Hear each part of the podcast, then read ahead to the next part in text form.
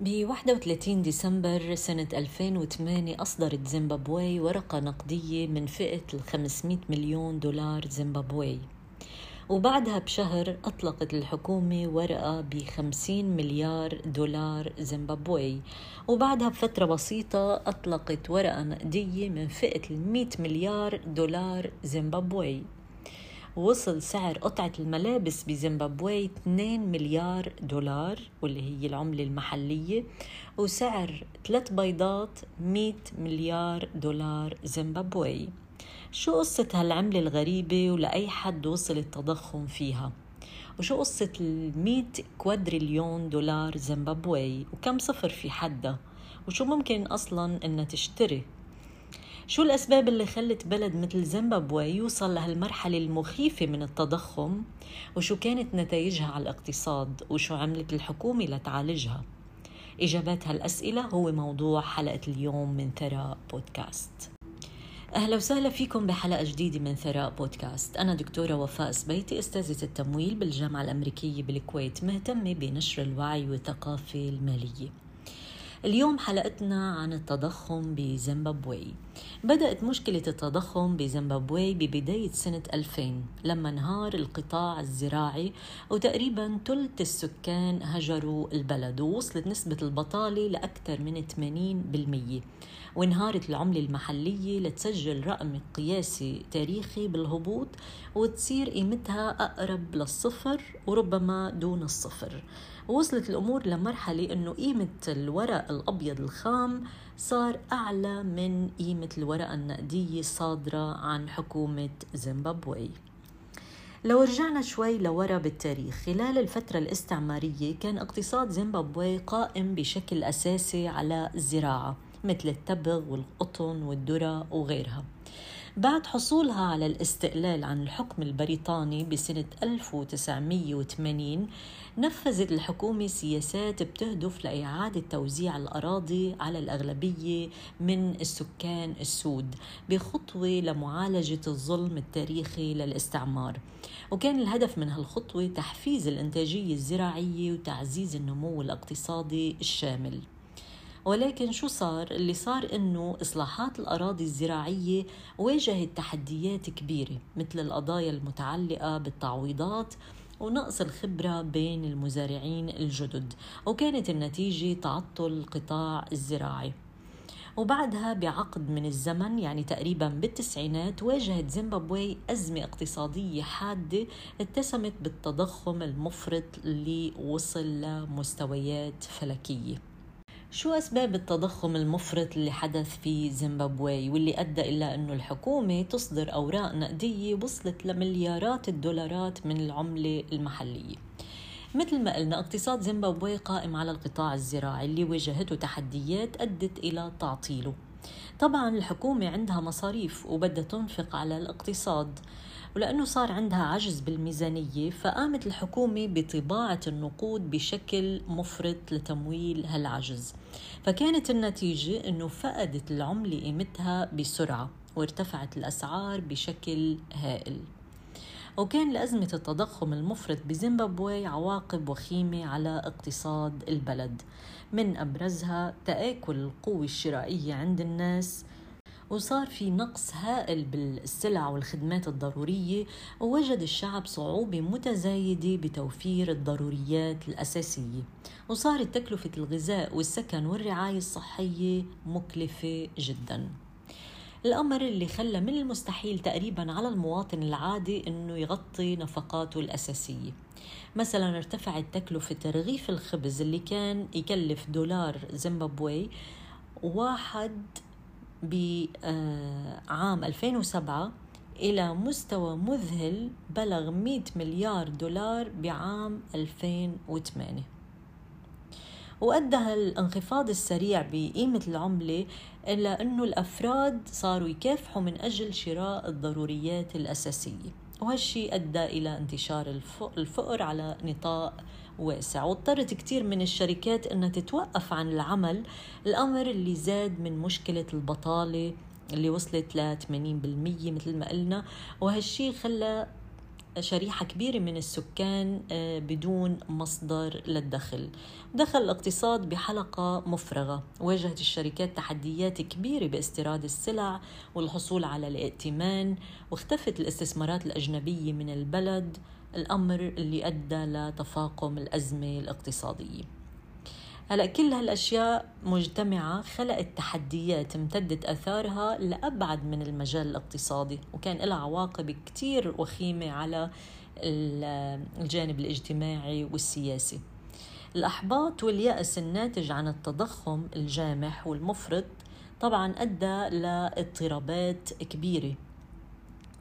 اضطرابات اجتماعية وعدم استقرار سياسي. صارت الاحتجاجات والمظاهرات أمر شائع وبشكل يومي. وطبعا الحكومة لجأت لإجراءات قمعية للحفاظ على سيطرتها. الأمر اللي أدى لزيادة التوتر بالبلد. كمان من أسباب التضخم المفرط اللي واجهته زيمبابوي أزمة الطاقة وخاصة الوقود والكهرباء. تعتمد زيمبابوي على الطاقة الكهرومائية كمصدر أساسي للكهرباء. من شهر مايو 2019 عانت زيمبابوي من انقطاع التيار الكهربائي لمدة 18 ساعة يوميا نتيجة للجفاف اللي أدى إلى خفض إنتاج الكهرباء. بالإضافة للأعطال اللي حدثت بالمحطات اللي بتستخدم مولدات الفحم. وكمان توقفت شركات الطاقة الأجنبية عن تزويد زيمبابوي بالكهرباء من سنة 2017 لأنها ما عم توفي بالتزاماتها المالية. فقامت الحكومة زادت رسوم الكهرباء ثلاث أضعاف على السكان وهالشي تسبب بخروج احتجاجات كبيرة راح ضحيتها قتلى وجرحى. كمان بتعاني زيمبابوي من الديون الهائلة اللي راكمتها خلال سنوات حكم موغابي ودايما كانت متأخرة بسداد ديونها لصندوق النقد الدولي. وفرصها ضئيلة بالحصول على تمويلات جديدة بالإضافة لمعاناتها من آثار العقوبات الاقتصادية اللي فرضت عليها خلال فترة حكم الرئيس موغابي. لأنه طبق سياسات إصلاح حيازة الأراضي على أساس نزع ملكية الأراضي من المواطنين البيض واللي أصولهم أوروبية وإعادة توزيعها على المواطنين الزيمبابويين السمر واللي أصولهم أفريقية. غير العقوبات الأمريكية الإضافية اللي فرضت بحجة انتهاك حقوق الإنسان وتزوير نتائج الانتخابات وتقويض العملية الديمقراطية. كمان ارتبطت الأزمة الاقتصادية بزيمبابوي بتدهور حاد بمؤشرات التنمية البشرية خاصة بمجال الصحة وانعدام الغذاء. وتمثل زيمبابوي سابع أعلى معدل نقص تغذية بالعالم. وبتشهد واحد من أعلى معدلات الإصابة بالإيدز على مستوى العالم. كمان بتحتل زيمبابوي المرتبة الثانية بقائمة أقل عشر دول بمتوسط العمر المتوقع واللي بلغ 61 سنة. واللي بتسبق فيه بس جمهورية أفريقيا الوسطى اللي بتسجل أقل قيمة آه، قيمة عالمية لمتوسط العمر المتوقع واللي هي 58 سنة. كل هالأمور مجتمعة أدت لتدهور الوضع الاقتصادي بزيمبابوي وتركته بشكل شبه منهار. السنة الماضية عرضت الحكومة مبادلة حسابات ودائعها القديمة للدولارات الأمريكية بشكل بيمكن الناس اللي عندهم دولار محلي بتحويل أرصدتهم لدولار أمريكي بحيث يساوي الدولار الأمريكي الواحد 35 مليون مليار دولار زيمبابوي وهو اللي أطلق عليه اسم كوادريليون. يعني إعطاء المدخرين خمس دولارات أمريكية لكل 175 كوادريليون دولار زيمبابوي. وطبعا الكوادريليون هو واحد وعلى يمينه 15 صفر. ويقال إنه آخر عملة طبعت في زيمبابوي كانت بقيمة 100 تريليون دولار ولكنها ما كانت كافية حتى تاخذ فيها تاكسي بالعاصمة هراري. وكمان بتحتاج لرزمة ضخمة منها لمجرد إنك تشتري مستلزمات المنزلية طيب شو كانت محاولات الحكومة لمكافحة التضخم؟ تخلت زيمبابوي عن عملتها بسنة 2009 واعتمدت نظام متعدد العملات بيعتمد بالمقام الأول على الدولار الأمريكي واللي هي ظاهرة الدولار اللي حكيت عنها بالحلقة الماضية هالخطوة حققت بعض الاستقرار والراحة للاقتصاد لكن ما كانت كافية. كانت مصحوبة بتحديات مثل عدم القدرة على التحكم بالسياسة النقدية والصعوبة بالحفاظ على احتياطيات كافية من العملات الأجنبية. بسنة 2019 طرحت زيمبابوي عملة جديدة دولار الزيمبابوي كمحاولة لاستعادة السيطرة على سياستها النقدية ومعالجة التحديات الاقتصادية اللي عم تواجهها البلد. ولكن هالخطوة مثل ما كان متوقع قوبلت بالشكوك. ليش؟ لأنه ذكريات أزمة التضخم الجامح ما زالت باقية. مثل ما قلنا كان لارتفاع معدلات التضخم بزيمبابوي تأثير مدمر على المدخرات والاستثمارات. الأفراد اللي ادخروا المال بالدولار زيمبابوي شافوا كيف مدخراتهم تبخرت بسرعة قدامهم وما عاد عندهم ثقة بالحكومة. طيب شو هي بعض الاستراتيجيات اللي ممكن تكون مفيدة للشركات والأفراد اللي بيلاقوا أنفسهم باقتصاد غارق بالتضخم؟ واحدة من أكثر الاستراتيجيات فعالية للأفراد والشركات للتعامل مع التضخم هي تنفيذ خطة صارمة للميزانية والادخار مثل ما بنعرف بأوقات التضخم آه، المرتفع بتميل أسعار السلع والخدمات للارتفاع بسرعة وهالشي بيخلي من الضروري أنه الأفراد يديروا أموالهم بعناية ومفيد بهالمجال إنه يبدأ الأفراد بتحليل نفقاتهم وتحديد المجالات اللي ممكن التوفير فيها. فمثلا ممكن يؤدي خفض الإنفاق على العناصر غير الأساسية لوجود فائض من المال لتغطية التكاليف المتزايدة لشراء السلع الأساسية. كمان ممكن تنويع مصادر الدخل. الاعتماد على مصدر واحد للدخل ممكن يخلي الأفراد والشركات معرضين أكثر للآثار السلبية للتضخم. عشان هيك مهم تنويع مصادر الدخل للوقاية من آثار ارتفاع الأسعار. بالنسبة للأفراد ممكن عن طريق استكشاف أعمال جانبية أو عمل مستقل بيزيد من الدخل ليتكيف بشكل آه، أفضل مع الظروف الاقتصادية المتغيرة. ونفس الشيء الشركات ممكن أن تفكر بتوسيع عروض منتجاتها أو استهداف أسواق جديدة لتولد مصادر إيرادات إضافية. هالخطوة واللي هي تنويع مش بس بتساعد بمواجهة أثار التضخم كمان بتعزز الاستقرار المالي الشامل. وكمان من الاستراتيجيات اللي بتساعد على مواجهة التضخم الاستثمار بالأصول.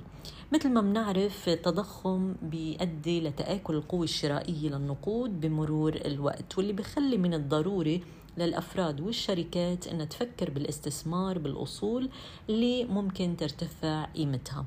طبعا الأصول مقصود فيها مثل العقارات المعادن الثمينة الأسهم كلها ممكن توفر حماية ضد التضخم. لأنه هالأصول بتميل للاحتفاظ بقيمتها أو زيادتها خلال آه، فترات التضخم واللي بيساعد الحفاظ على الثروة. وهون ممكن نذكر آه، شغلة طريفة صارت في زيمبابوي أنه الناس آه، بزيمبابوي حتى يكافحوا التضخم المفرط لجأوا للبحث عن حلول غير تقليدية فوصلوا لفكرة غير عادية للاستثمار وهي الاستثمار بالماشية أو الأبقار. فصار شراء الماشية خيار مالي شائع بالنسبة لبعض الزيمبابويين اللي ما عادوا يرغبوا إنه يحطوا أموالهم بالبنوك أو المؤسسات المصرفية. وبالمقابل سوق الثروة الحيوانية ارتفع بشكل لافت. وأكد أحد الخبراء الاقتصاديين أنه الاستثمار بالأبقار له فوائد بتفوق بكتير الفوائد المستمدة من الحصول على عملات ذهبية. وأضاف أنه الأبقار بتتمتع بقيمة مستقرة أثبتت بمرور الوقت قدرتها على امتصاص الصدمات التضخمية. وكمان من الحالات اللي لجأت لحلول إبداعية للتغلب على التضخم بزيمبابوي. في مخبز محلي بزيمبابوي قام بخطوة لافتة للتغلب على الوضع ومواجهة تحديات التضخم. فقام بتنفيذ عدة استراتيجيات. أول شيء قام بتحليل النفقات وحدد المجالات اللي ممكن إنه ينخفض فيها الإنفاق أو يتخفض فيها الإنفاق بدون المساس بجودة المنتج واللي هو الخبز. وقام بإعادة التفاوض على العقود مع الموردين وتنفيذ عمليات إنتاج أكثر كفاءة فتمكن المخبز بهالطريقة من تقليل تأثير ارتفاع الأسعار على أرباحه النهائية وكمان قام بتنويع عروض منتجاته من خلال تقديم عناصر أصغر حجم لتلبية احتياجات العملاء اللي قدرتهم الشرائية محدودة. وهالشي سمح للمخبز بالحفاظ على تدفق مستمر من الإيرادات على الرغم من الضغوط التضخمية. ومن خلال هالتدابير الاستباقية نجح المخبز باجتياز فترة التضخم الصعبة. وهالشي بيأكد لنا أنه بالرغم من أنه التضخم يعتبر تحدي كبير للأفراد والمؤسسات بنفس الوقت بيقدم فرصة لحل المشكلات بشكل إبداعي والتكيف مع الظروف من خلال استكشاف أساليب جديدة بتمكن الأفراد والشركات من اجتياز فترات التضخم بنجاح والخروج منها أقوى. وأخيرا شو هي الدروس المستفادة من أزمة التضخم المفرط بزيمبابوي؟ أزمة التضخم المفرط بزيمبابوي بتخدم كقصة تحذيرية للعالم لأنها بتسلط الضوء على أهمية السياسة النقدية السليمة والانضباط المالي. الإفراط بطباعة النقود ونقص الإصلاحات الاقتصادية بتعتبر من العوامل الرئيسية اللي بتساهم بدوامة التضخم المفرط. ويجب على الحكومات أن تعطي الأولوية للاستقرار السياسي والاقتصادي وتنفذ سياسات مالية حكيمة وتحافظ على بنك مركزي مستقل لتتجنب العواقب المدمرة الناجمة عن التضخم الجامح. وهالأزمة كمان تعتبر تذكير بالعواقب المدمرة الناجمة عن سوء الإدارة المالية وعدم الاستقرار السياسي ومن خلال فهم أسباب التضخم المفرط وعواقبه ونتائجه بنقدر نتجنب مثل هالأزمات وبنقدر نبني اقتصادات أكثر مرونة وعندها قدرة أكثر على الصمود. ولهون بنكون وصلنا لنهاية حلقة اليوم من ثراء بودكاست اللي كانت عن حكاية التضخم المفرط في زيمبابوي. شكرا جزيلا لحسن المتابعة والاستماع.